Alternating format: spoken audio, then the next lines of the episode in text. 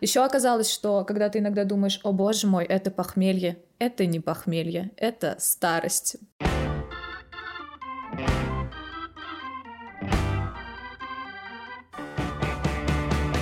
Привет, это Лера, и ты слушаешь пять через два, подкаст об отношениях с работой и поиске собственного пути. пять через два – это подкаст исследования. Каждый выпуск мы разговариваем с людьми из разных профессий и локаций и обсуждаем тему взросления, осознанного подхода к выбору профессий и поиск личной мотивации. Сегодня мы звоним в город Н, чтобы поболтать с Женей.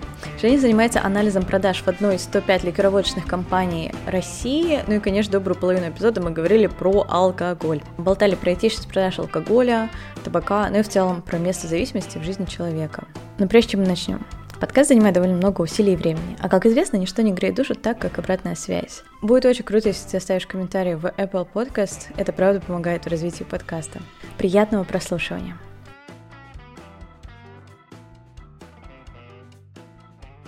Чем ты занимаешься? Я анализирую продажи алкогольной продукции в одной из крупнейших российских компаний. Я не хочу говорить, в какой компании я работаю, потому что я хочу говорить максимально откровенно. Ты можешь написать на бумажке, вот так и показать мне в зум, чтобы этот звук никогда не вышел из твоего рта. Я могу тебе сказать так. Это российская компания, и она входит в топ пять mm-hmm. компаний. А чем конкретно ты занимаешься? Я занимаюсь анализом продаж алкоголя по России.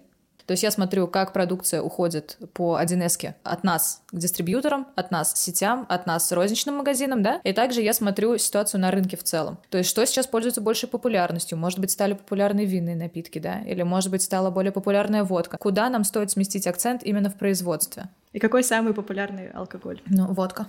В России все еще водка. В каком объеме? Слушай, сложно сказать. Ну, это, это типа огромный рынок. Мне кажется, что по общим прикидкам за год что-то около пятьдесят миллионов дал. Дал — это десять литров, пятьсот миллионов литров водки. Oh. Это миллиард бутылок по пол-литра. Это crazy. Это вообще представить, что вот столько. То есть если вы в следующий раз идете покупать водку, вспомните в этих цифрах, что вы контрибьютите, что вы участвуете. Сколько в среднем вообще, как ты думаешь, человек за жизнь выпивает бутылок? Я вообще работаю с... крепким алкоголем. Не забываем, что есть еще mm-hmm. пиво. Это же считается mm-hmm. как слабоалкогольный напиток, но при этом пивной алкоголизм mm-hmm. тоже как бы есть. Мне кажется, это очень сложно посчитать, но, как я поняла, по, ну, по себе и по знакомым в новостях, да, можно было прочитать, все-таки пандемия нелегко нам всем конечно, далась. Конечно, конечно. И многие стали больше выпивать. Но это, кстати, стало, возможно, таким механизмом оттолкнуться от дна. Mm-hmm. Ну, то есть ты, ты пришел в какую-то точку, которая тебе не нравится, да, условно, ты там пьешь слишком много, там, пиво или что-то покрепче, и ты понимаешь, что я так жить не хочу, и ты начинаешь совершать какие-то действия, чтобы вернуться в нормальное mm-hmm. состояние. Я помню, я смотрела с наркологом интервью, и он там mm-hmm. очень mm-hmm. интересно рассказывал, что у многих есть тревожные звоночки о том, что ты пьешь, когда тебе это мешает жить. Такие примеры, что у тебя... следующий день полностью пропадает. Наверное, тебе это мешает жить. То есть ты настолько uh-huh. пьешь, что ты не можешь представить себе прожитого дня, прожитого вечера, без того, чтобы как-то вот ослабить это давление, ослабить это какое-то переживание. Ссылка на подкаст с наркологом в описании к этому эпизоду. То есть вообще, зачем люди пьют, да? Когда тебе нужно расслабиться, то есть у тебя есть какое-то напряжение, тебе страшно. Например, почему иногда советуют выпить перед выступлением, то тебя расслабить, тебе будет проще рассказывать. Или, например, почему в барах лучше знакомиться. Или, например, языковые практикумы. Например, ты не знаешь английский, тебе намного легче рассказывать, когда ты немножко подвыпил, потому что ты расслабился, то есть ты меньше uh-huh. переживаешь. Вот, а есть другой тип, это уже когда ты не можешь без этого. То есть у тебя настолько не функционирует твое, твое тело, твой организм, твоя психика без вот этого какого-то дополнительного стимула. И вот тогда это уже немножко uh-huh. страшно. То есть у тебя вся функция, это знаешь, как самый, самый понятный пример, например, ты вообще не можешь разговаривать с девушками, если ты парень, без алкоголя. Вот тогда это уже прям такая... Да, ты Раджешку тропали. Ты угадала мой сериальный отцов.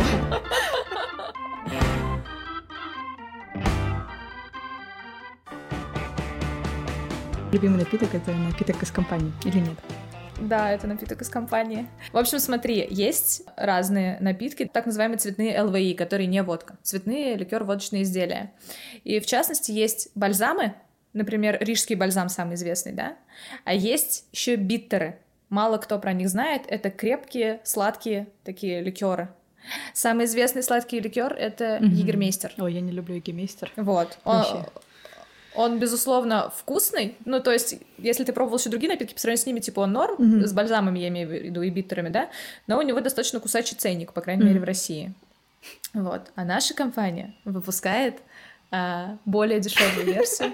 Тоже очень приятный биттер, который я искренне mm-hmm. обожаю. Есть один прекрасный биттер за четыреста рублей пол-литра. Всем советую. Yeah, мне как-то вообще не складывается с крепкими алкогольными напитками. Но мне кажется, что вот они более безопасны, чем mm-hmm. винные. Потому что винные как-то кажутся более безопасными, и ты быстрее можешь, мне кажется, привыкнуть, подсесть, пить каждый вечер, например. Ну, видишь, ну вот здесь я тоже немножко mm-hmm. попала в эту ловушку, потому что биттер — это же чуть-чуть, это же чуть-чуть да, в колу, это же да. чуть-чуть в чай. И что, что у него тридцать пять градусов, ты там как бы разбавил на кружку чая, mm-hmm. и, и вроде не крепко. Поэтому, да, будьте аккуратны, пожалуйста, с алкоголем. Mm-hmm. Все только на свой страх и риск. Вызывает зависимость, привыкание и дурацкие mm-hmm. последствия. У тебя во сколько был первый алкоголь? Наверное, наверное где-то, в, да, старшие классы школы, может быть. А, нет, знаешь, где это было? Я начала пробовать вино в Ялте. Это очень круто. Звучит лакшери, учитывая, что Крым в этом году просто лакшери destination. А, ну просто, знаешь, мы ездили, начиная с моих четырех лет, э, в Ялту каждый год с бабушкой, mm-hmm. и, ну, и жили mm-hmm. там месяц. То есть мы не отдыхали, мы типа просто жили там. И это как мой второй родной город. И там есть Массандровский винзавод, mm-hmm. который делает редкостно mm-hmm. сладкие и редкостно крепкие десертные вина. Там типа шестнадцать градусов. И офигелион mm-hmm. сахара, ну то есть это просто тяжело пить, оно прям очень густое, десертное вино, но оно прям очень вкусное, и мне кажется, я там стала по чуть-чуть пробовать с годами, вот, и о- очень крутой напиток. Мы не рекомендуем никому употреблять алкогольные напитки, мы их сегодня обсуждаем только с точки зрения наблюдательного интереса. Я начала пить, когда мне было лет шестнадцать, первый раз я попробовала, не помню что, наверное, пиво, но вот сам вкус алкоголя мне начал нравиться уже, не знаю, двадцать три, наверное, то есть я начала как-то именно вкус чувствовать, а не просто, вот знаешь, что вот это, ну вот я сейчас выпью, меня расслабит, типа такого uh-huh. нет. Вот, и uh-huh. вино я не могла пить сухое вообще до, наверное, двадцати пяти где-то. Мне кажется, у нас сухое вино в России-то не очень популярно, нет? Ну, как по мне, так это жуткая кисля... кислятина. Нет, мне не нравится сейчас сладкое. Мне, по ощущениям, кажется, что это как сок. То есть такое что-то, что можно выпить, как, не знаю, в обед, типа как, в основном не из алкоголя, а просто чтобы тебе было немножко сладко. Ну и пиво мне тоже никогда особо не нравилось. Ну и водка тоже. И до сих пор не нравится? А, мне нравится пиво с точки зрения как какого-то такого охладительного напитка. Но вот именно как вкус из всего из этого мне нравится только, наверное, красное или белое сухое вино. На самом деле сейчас наблюдается очень интересная тенденция в России. Ну вот даже mm-hmm. мы с друзьями собираемся. Если в студенчестве там на какую-то огромную тусовку брали там ящик водки, то теперь гораздо круче взять очень много колы и какой-нибудь ром mm-hmm. или джин и делать себе, ну, вот такой кустарный коктейль. Анализ продаж показывает, что сейчас водка либо стагнирует, mm-hmm. либо немножко сокращается, а вот цветные разные напитки, типа там ром, джин, там текила, вот знаешь, такие всякие штуки, они растут. То есть они пользуются сейчас большей популярностью. Это старое поколение больше пило водку, а молодежь больше изучать что-то. Кажется, просто у водки очень большой культурный такой окрас. То есть если показывают алкоголика, то что он пьет вот в этих таких сериалах, в кино? Ну, он, наверное, водку будет пить. А типа какая-нибудь изысканная дама там будет пить что? Правильно, она будет сидеть такая с бокалом вина, типа там такая сидеть, подчагивает. Согласна, да, но тебе не кажется, что вино гораздо более да, опасно? Да, в этом и проблема. Вино — это социальный напиток. А, есть такая штука, что, да, что мы, ну, в общем, не умеем вовремя mm-hmm. останавливаться, mm-hmm. что ли. И ты такой начал там условно пить винишко, думаешь, м-м, он так прекрасно расслабляет вечером, так здорово, так круто. М-м, почему бы не делать это mm-hmm. каждый вечер уже? И в какой-то момент ты понимаешь, что ты даже не успел там осознать, да, и ты уже вечером идешь mm-hmm. к бутылке. И, и если водка — это как бы изначально плохо, это табуировано, то вино, ну, оно же легкое, что там, доктора для сердца советуют, все дела, и потом в какой-то момент ты себя ловишь на том, что уже, ну, многовато пьешь. Я поймала себя на этом, а, вот эти наши карантинные мартовские каникулы, и, в общем, я приняла решение, я не пью уже там что-то типа с июня У-ху, или с июля. Поздравляю, это очень круто. Вообще ничего не пьешь? Mm-hmm. Спиртного нет, ничего не пью. И я поняла, ну, насколько это круто. Я поняла, что раньше я думала, что без алкоголя тяжело mm-hmm. веселиться, и расслабиться тоже тяжело. И какие-то, какое-то свое поведение во время вечеринок я списывала на алкоголь. Ну, там, условно, я начинаю всем говорить, что я всех люблю, например. Вот, или там я веселюсь, прыгаю, мне хорошо, я танцую, потому что я выпила. Так проще. Ты знаешь, типа, я люблю внимание, потому что я лев. Прошло несколько крупных вечеринок, и я поняла, что я вообще ни капли не, не потеряла от того, что я не пила. Я делала все ровно то же самое, я всем ходила, признавалась в любви, всех обнимала там, еще что-то. Но при этом ты не вычеркиваешь следующий день из своей жизни. Вот. Еще оказалось, что когда ты иногда думаешь, о боже мой, это похмелье, это не похмелье, это старость. Просто из-за того, что ты лег, допустим, в шесть утра, не выпив ни капли спиртного, ты наутро встаешь с такой опухшей физиономией гигантской, шире газеты. голова гудит, ничего не можешь сообразить, и раньше ты бы списал mm-hmm. это на похмелье. Ты бы сказал: «О боже, я больше не буду пить». Но оказывается, не в этом дело. То есть вполне возможно, ты пил мало воды, ты сидел в душном помещении, да? У меня тоже был период, когда я не пила. Я не пила, по-моему, семьдесят дней, что-то такое. Но тоже было очень странно первый раз приходить в ресторан и типа и заказывать что-то, и такой: «Нет-нет, мы точно без вина, давайте вот нам воду или там колу». И нас такие смотрят: «Что? Извините, вы уверены? Не хотите винную карту? Пожалуйста, вот винная карта». Мы такие: «Нет, спасибо». То есть, знаешь, какое-то было такое очень странное, такое дискомфортное социальное явление с алкоголем. Да. Вот, и я вернулась обратно к тому, чтобы пить после вот этих семидесяти дней, мне казалось, что все такое вау. Большой перерыв без алкоголя мне, конечно, помог как-то немножко отказаться от этой привычки. Ты знаешь, когда говорят mm-hmm. об алкоголе, о работе на алкогольном рынке, часто всплывает вопрос, типа, насколько корректно тебе работать в алкогольной сфере, ведь это то, что убивает людей, это то, что травит людей. И мне, если честно, бесит такая постановка вопроса. Вот просто бесит. Например, в кальянной сфере есть такая сеть кальяна Hooka Place, и у них есть основатель Антон Гайворонский, если я не ошибаюсь, идейный вдохновитель, и он все эти годы работает над сетью, над, ну, над франшизой, постоянно проводит какие-то промо-акции, там, проекты, фестивали. И в нескольких интервью у него проскакивало, знаешь, что он говорит: «Мне, мне mm-hmm. совестно, что я, ну, рекламирую кальян». Просто дело в том, что водку и кальян нельзя mm-hmm. официально рекламировать условно на телевидении, использовать все обычные пути промоушена, mm-hmm. и тебе приходится исхитряться. Мне правда стыдно, что, ну, у меня, типа, нет другого пути, чтобы вот это все mm-hmm. рекламировать, что из-за меня там многие люди стали курить кальян. Я, говорит, сейчас курю кальян три раза в день, и я понимаю, что mm-hmm. это плохо. Типа, я раньше там курил раз в неделю, сейчас там три раза в день. В любом случае, мне кажется, что люди не должны снимать с себя ответственность. Нельзя говорить, что те, кто работают в табачных компаниях, те, кто работают в Макдональдсе, те, кто работают в алкогольных компаниях, виноваты во всех наших бедах. Ну, понятно же, что спрос рождает предложение. И понятно же, что на каждого там одного толстяка, который объедается в Макдональдсе, ну там условно сверх меры, кушает там два раза в день, и у него действительно mm-hmm. проблемы со здоровьем, да, там повышенный холестерин и так далее, есть тысяча или десять тысяч людей, которые ходят в Макдональдс время от времени, ну там условно раз в месяц, mm-hmm. раз в полгода, раз в год, и кайфуют от этого.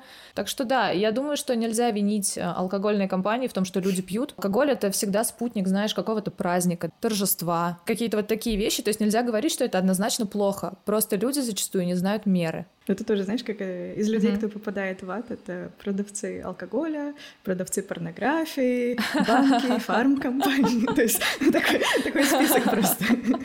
Вот. И постоянно, ну, на банки постоянно гонят, что это, не знаю, адепт зла, что типа там банки отбирают деньги у людей. Фармкомпании, почему их все обвиняют? То же самое, да? Потому что там какие-то лекарства, которые тебе, по идее, не нужны, а тебе их заставляют пить, они вызывают зависимость. То есть до сих пор есть такие ситуации? Обезболивающее. Ты, например, сломал Вау. ногу, тебе прописали Вау. обезболивающее, и ты подсел на это обезболивающее. И есть реально критические ситуации, когда люди теряют угу. себя, теряют рассудок, потому что им так хочется это обезболивающее, но оно же реально улучшает угу. твою жизнь. Но это же не значит, что фарма и алкогольные компании пришли к тебе, ну, как, не знаю, тоже не хочется скатиться в victim blaming, но доступность не значит, что нужно этим пользоваться. Ну, у нас просто очень тяжелое, мне кажется, последние несколько лет в плане, знаешь, высказывать свое мнение надо супер аккуратно, чтобы тебе там не прилетело. Ты говоришь одно слово, все десять тысяч раз переворачивает, и ты становишься виноватым, поэтому mm-hmm. ты очень круто справляешься, мне кажется. Не знаю, мне кажется, я хорошо на монтаже вырезаю. Это тоже инструмент, все, все отлично. Просто, знаешь, в чем дело? Ну вот с табаком, наверное, таких проблем нет, а с алкоголем есть очень жесткая проблема, что когда нет официального алкоголя, ну, нормального, доступного, да, условно, то есть если нет официальной водки, появляется паль, и она опасна. То есть люди там Паля, какие-то... это то, что люди сами гонят, самогон какой-то. Да, это палёная водка, условно, да, то есть это что-то, что люди делают в каком-нибудь маленьком цеху в подвале, клеют этикетки какого-нибудь крупного производителя, типа там русская... Русский стандарт. Русский mm-hmm. стандарт, например, какой-нибудь, да. Люди травятся, люди погибают. Mm-hmm. То есть это, это очень опасно, поэтому я считаю, что у нас, ну, важная миссия. Люди не перестанут пить, так пусть это регламентируется государством, пусть это контролируется, это будет качественный напиток. Мне кажется, что, ну, это крутая система, на самом деле, это правильно. Или вот в Советском Союзе запрещали алкоголь, и ты знаешь вот этот прикол «Привет, Горбачев»? Mm-hmm. Mm-hmm. То есть самогон гнали сами, там, ну, дрожжи запускали, и надо было понять, когда все будет готово. Надевали перчатку медицинскую, и когда дрожжи начинали там размножаться, в общем, ну, давление поднималось, и перчатка вот так раскрывалась. То есть она вот так лежала, белая медицинская перчатка на банке. Да, у меня бабушка так делала. Это называлось «Привет, Горбачев». Ну, типа, ты запретил нам пить алкоголь, вот мы тут нагнали самогонки, «Привет, Горбачев», понимаешь? Возможно, и с легкими наркотиками тоже было бы рабочей стратегией не запрещать вот это все, да, не превращать это в какую-то ерунду, что людей там задерживают, сажают mm-hmm. и так далее. Может быть, стоило все-таки как-то это легкие наркотики какие-то легализовать и сделать такой же механизм, как с алкоголем. Ну, то есть, что государство получает с этого хороший акциз, контролирует качество этого всего, контролирует продажу. Но здесь, опять же, не то чтобы мы пропагандируем употребление легких наркотиков, но просто сама логика. Не, мы просто, мы просто да, рассуждаем. Ну да, согласна. Но знаешь, мне еще кажется, здесь с другой стороны все это. То есть, может быть, государству и было бы выгодно легализовать употребление легких наркотиков, но здесь же монополия, то есть чем больше доступа, тем меньше будут употреблять алкоголь, тем меньше будут курить. Или как это? Или это наоборот, друзья, ко-брендинг. То есть внезапно алкоголь начал выпускать еще марихуану, типа такого. Воу-воу. Не-не-не, это, это очень жесткая конкуренция. Mm-hmm. Мне кажется, поэтому и не пускают на, на рынок легкие наркотики так-то. Может быть. Это знаешь, как говорят, типа, если вдруг началась какая-то крупная компания, там, да, какая-то агрессивная против табачной mm-hmm. компании, будь уверен, ее проспонсировала алкогольная компания. Если начали гнать на алкоголь, ищи корни в табаке, короче. Они там по-любому что-то да. против них говорят, замышляют и спонсируют. Поэтому, да, наверное, имеет место быть.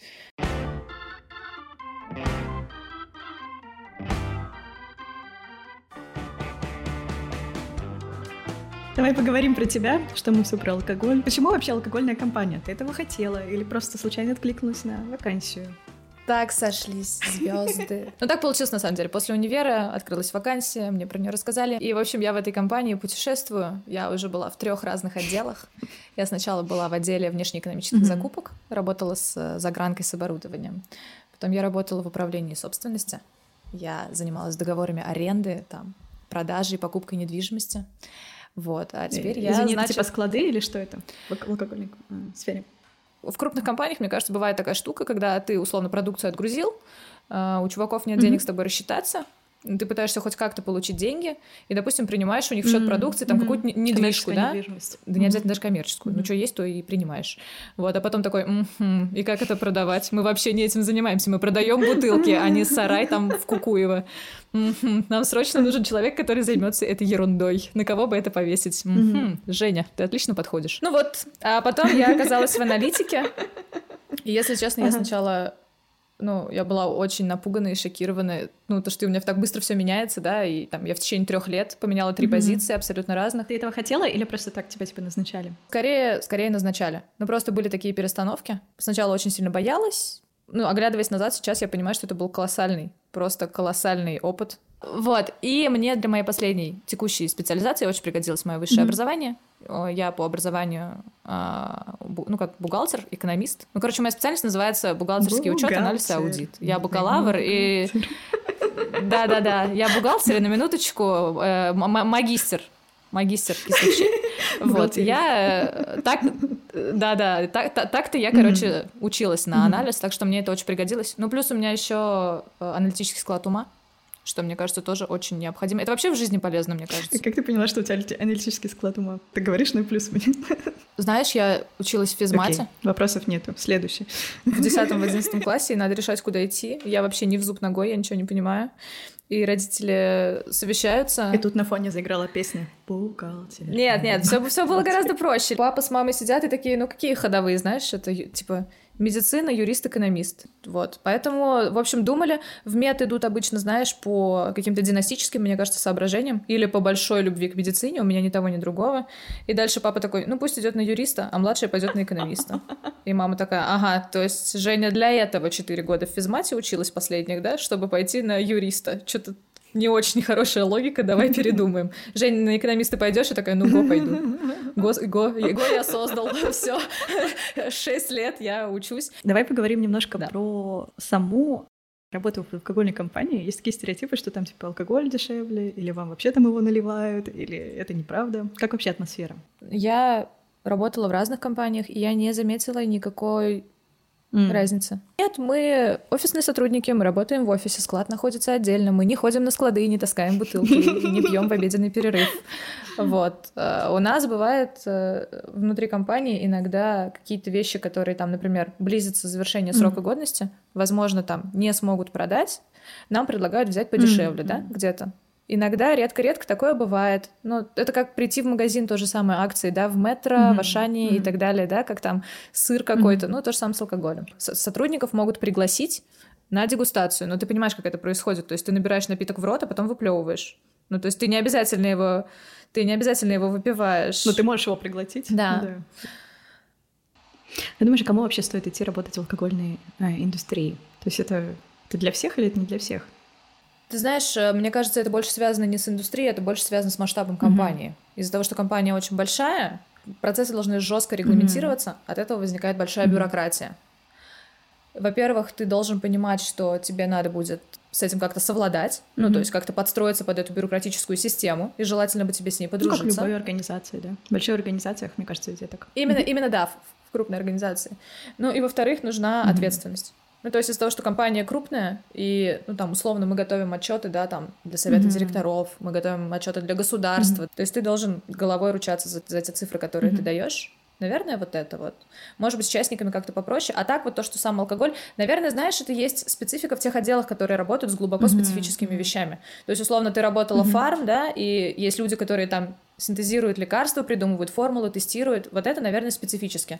А условно бухгалтер сидит и начисляет зарплату что mm-hmm. геймеру, mm-hmm. что фармацевту, ну, как бы, да, все примерно одно и то же. Мне так кажется, на функциях завязано. А как вообще кажется. Вот атмосфера? Просто, ну, для меня вот все, что ты рассказываешь, звучит, то есть ты там коллег называешь по именам. Это очень все такое расслабленное.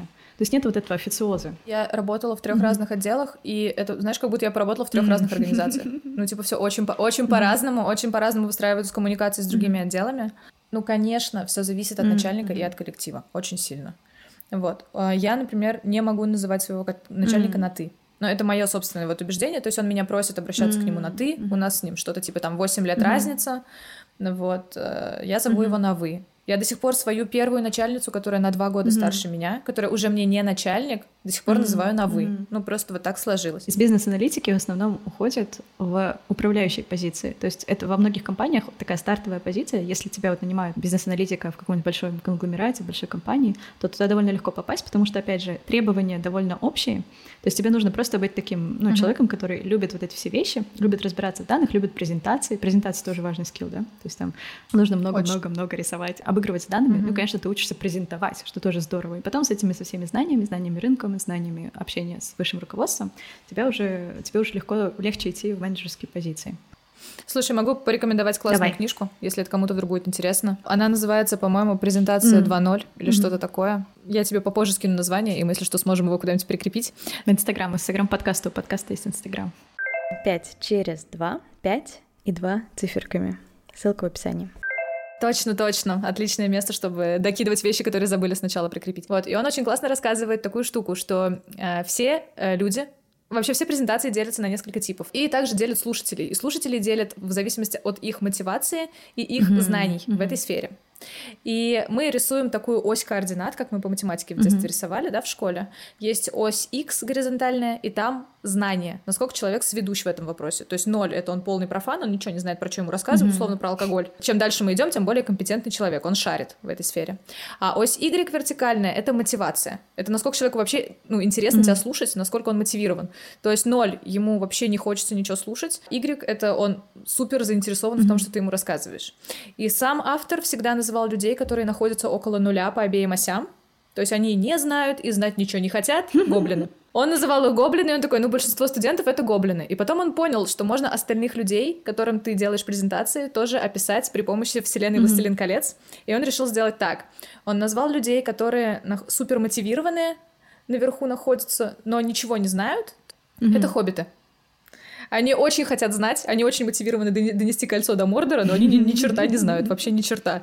Это mm-hmm. студенты, это те студенты, которые поднимают mm-hmm. руку там на лекциях, спрашивают профессора после лекции и так далее. Есть э, чуваки, которые супер знающие, то есть они на оси Y очень далеко, но мотивация у них на нуле. Это эльфы. Эльфы, значит, сидят там в своем Лориэне, ничего делать не хотят, все знают про все кольца, про всех, но говорят, хоббиты, вот давайте вы там сходите, а мы посидим, посмотрим. И дальше есть каста людей, которые и знающие, они все знают, но при этом они очень мотивированы. Это очень редкие персонажи, они находятся в правом верхнем углу, и это волшебники. Как он смешно рассказывает, чтобы вы понимали, во «Властелине колец» пять волшебников, трое, там двое, которых только по одному разу упоминают, Родагаст, у которого гнездо на башке, он там ходит с птичками, короче, чокнутый, Суруман злой и Гендальф волшебник, один из пяти, нормальный. Он такой, так вот, волшебники — это, как правило, топ-менеджеры. Вот они примерно такие же прибабахнутые, с ними очень тяжело договориться, они супер странненькие, и типа один из пяти там только нормальный. И когда ты вот это вот все смотришь, ну типа, и ты делаешь презентации для этих людей, понимаешь? Среди них есть и гоблины, которым ты как ни старайся, им ничего не надо. Есть хоббиты, есть эльфы, есть волшебники. Uh-huh. Это очень здорово все. И особенно мне понравилась фраза, что наша система образования выстроена таким образом, чтобы делать из хоббитов эльфов.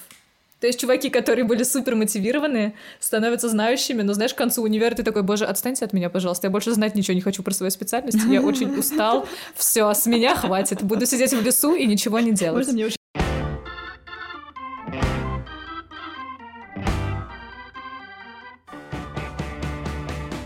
Мне было интересно, какой бы ты совет дала себе в двадцать лет? Мой самый главный совет самой себе в двадцать лет, что не надо зацикливаться на одной профессии. Вот условно, я выучилась на экономиста-бухгалтера, я пошла работать в бухгалтерию, и я просто ужаснулась тому, насколько это скучно. Это ни разу не творческая штука, ты просто робот, ты обязан сидеть восемь часов в офисе, при этом у тебя может быть работа там на четыре часа, но ты не можешь уйти mm-hmm. раньше. И вся работа очень однотипная, механическая. То есть если у тебя нет, ну, не совсем такой склад ума, если тебе хочется чего-то творческого, это совсем mm-hmm. не для тебя. Но ты не должен обязывать себя сидеть на этом месте, боясь перемен, боясь, что твое образование не подойдет, все фигня. То есть любое высшее образование, оно тебе главным образом дает что? Это доказательство того, что ты обучаемый, и то, что ты получил какие-то общие понятия, там, условно, да, там, история, mm-hmm. социология, какие-то психология, вот такие ты вещи прошел и надстроил, да, какие-то профильные, ну, на, мне кажется, ну, знания. Основная цель — это то, что ты что-то закончил. То есть ты знаешь, что ты такой, на тебя можно положиться. У тебя есть диплом, это уже показатель. То есть поэтому так ценят дипломы. То есть не надо, короче, думать, что твоя жизнь заканчивается на одной профессии. Не надо привязываться к тому, чем, чему ты учился, именно в универе, да.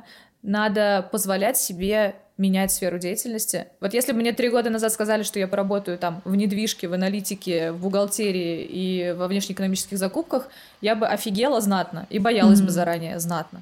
Но пройдя все это, я понимаю, что это колоссальный mm-hmm. опыт. Это не было так плохо и так страшно. Да, конечно, были факапы. Да, конечно, были какие-то проблемы. Но не ошибается тот, кто ничего mm-hmm. не делает. Не надо бояться менять что-либо.